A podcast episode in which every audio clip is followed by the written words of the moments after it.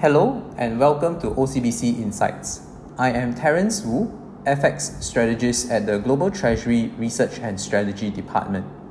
In this episode of FX Podcast, we will be talking about the shifting risk sentiment in the FX market and how to position accordingly across the different time horizons. First of all, let me quickly introduce our long-standing FX sentiment index which we have been using to gauge risk sentiment.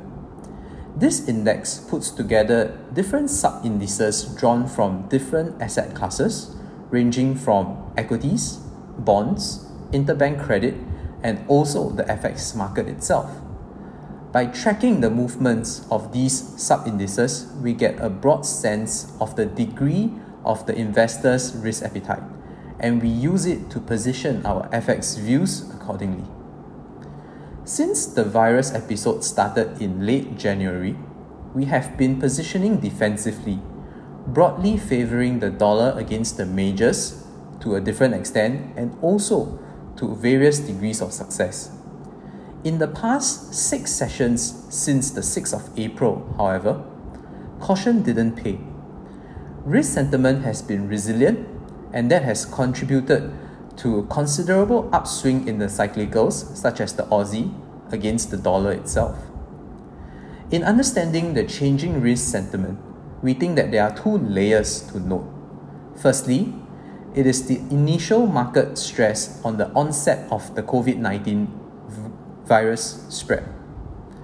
And secondly, it is the macro hit from the uncertainties and the containment measures implemented to control the virus.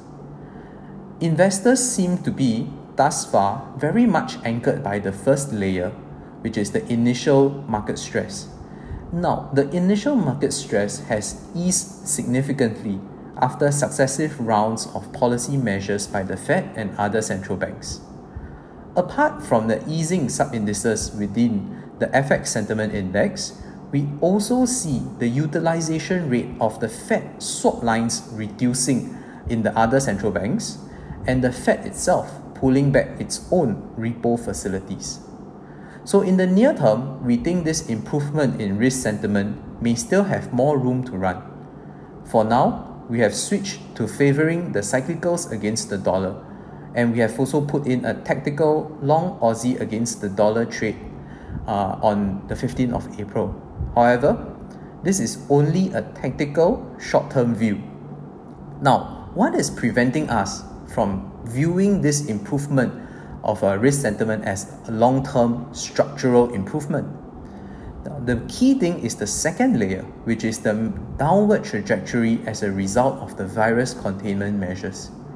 Investment, investors, we think, have either not shifted their focus to that yet, suggesting that there may be a second round of risk off in the coming weeks, or that investors believe that it will be sufficiently short lived that they can effectively look past it, which then suggests that we have probably seen the worst of market outcomes. Between the two, we are biased towards believing that the, the worsening macro trajectory will still be felt in the coming weeks, and therefore, a defensive long dollar strategy will still be warranted in a long term structural time horizon. So, in conclusion, we see the potential for the broad dollar to dip further south against the cyclicals in the near term, which we regard as up to a week, on the back of improvement in risk sentiment. However, if we have a multi week, long term time horizon, then the specter of global recession is still upon us, and that in itself have not changed over the past few weeks. And therefore, uh, as long as the risk of global recession remains in play, it prevents us from taking a long term, weak dollar view at this point in time. Yep, so that's all for this session of uh, FX podcast on OCBC Insights. Hope to talk to you again soon. Stay safe, everyone. Thank you very much. This has been a podcast from OCBC Bank.